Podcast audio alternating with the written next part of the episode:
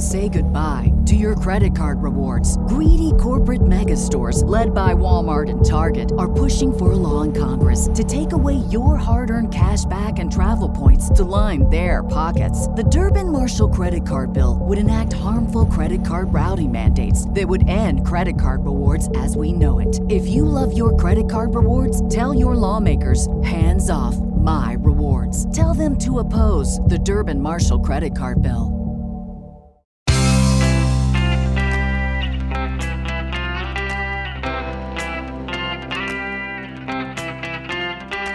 Changing your life one story at a time. This is the Chicken Soup for the Soul podcast with Editor-in-Chief Amy Newmark. Hey, it's Amy Newmark with a little Chicken Soup for the Soul inspiration for you. Today, I'm going to talk about something that we can all use around Thanksgiving and Hanukkah and Christmas, and that is forgiveness. If you're looking ahead to all those holiday get-togethers and wondering how you're going to handle that sibling who you're not getting along with, or that friend who's been bad-mouthing you behind your back, today's podcast is for you. Because I'm going to share two really wonderful stories about forgiveness and people working everything out just in time for the holidays. So both of today's stories come from our latest book, Chicken Soup for the Soul, The Wonder of Christmas. In our first story, Lori Broderick tells us that it was just a few days before Christmas, and she was baking cookies with her little daughter, Molly. They were singing Christmas songs together, and the house was filled with holiday spirit. But Lori was a little sad because she knew that on Christmas Day, her husband, Tom, was going to be missing his four kids from his first marriage. They always spent Christmas with their mother, and Lori saw how sad Tom was about that every Christmas Eve. Then the phone rang, and it was Tom's ex-wife, Jackie. She was calling Lori, which never happened. And here's what Jackie said. Tom and I have been divorced over ten years now. We were both pretty angry for a lot of years. I blamed him, and I'm sure he blamed me too. But looking back on it, I think there was plenty of fault on both sides, and I've had ten years to think it over. She went on to say that she knew Tom loved the kids, and the kids didn't see as much of him as they should, so she needed Lori's help. She wanted them to all have Christmas together, so the four older children could be with their father and their stepmother and their new little sister. And then Jackie said, "It might be the best gift we could ever give the kids, all five of them." Lori said it was a great idea, and she would let Tom know. And so began a new family tradition, and that led to everyone spending other holidays and other family events together, sometimes at Jackie's house and sometimes at Tom and Lori's house. Tom and Lori had another baby, and so the big kids now had two little sisters. All six kids got along great, and they all continued to celebrate holidays together, even after Jackie died.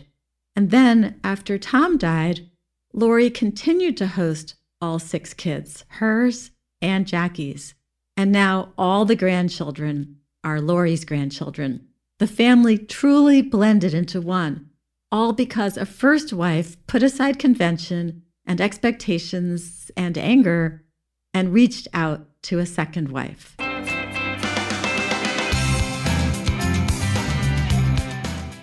Jackie reached out to Lori and created a wonderful new bond between two branches of what was really the same family. Lori Adams had an even bigger outreach to make to her father, the man who she hadn't seen in forty years. Lori says that she was leaving on a trip, so she was getting her Christmas cards done. And after she had addressed cards to all her normal recipients, she noticed she had one card left in the box. And all of a sudden, she found herself writing one more card to her father. Lori's father had walked out on the family when she was just a few months old, so she didn't remember him, but she did feel the emptiness of never having him in her life. So now she found herself writing him a note to explain who she was, and she enclosed a family photo and her phone number. She wasn't even sure if she had the right address, but she wanted to make the try. A few days later, on Christmas Day, Lori was sitting in her in-law's kitchen when a call came into her cell phone from a number that she didn't recognize. She let it go to voicemail, and then she stepped outside to listen to the message. "Lori, this is your dad. We received your Christmas card and would love to talk to you." Lori stood outside in the Wisconsin cold, and she returned that phone call and spoke to her father for the first time in her life.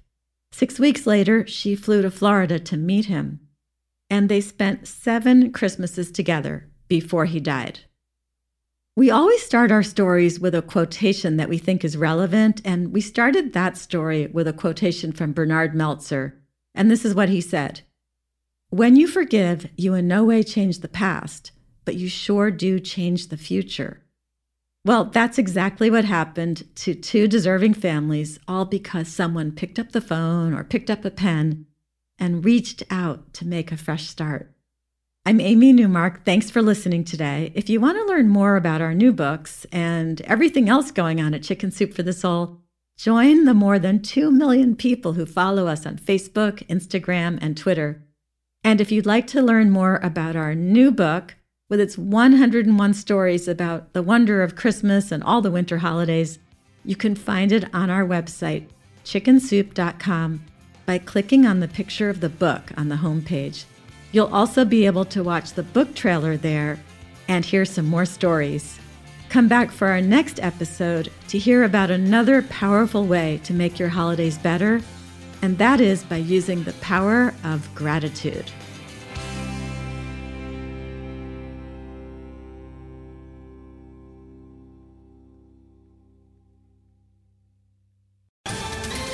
Ohio, ready for some quick mental health facts? Let's go. Nearly two million Ohioans live with a mental health condition.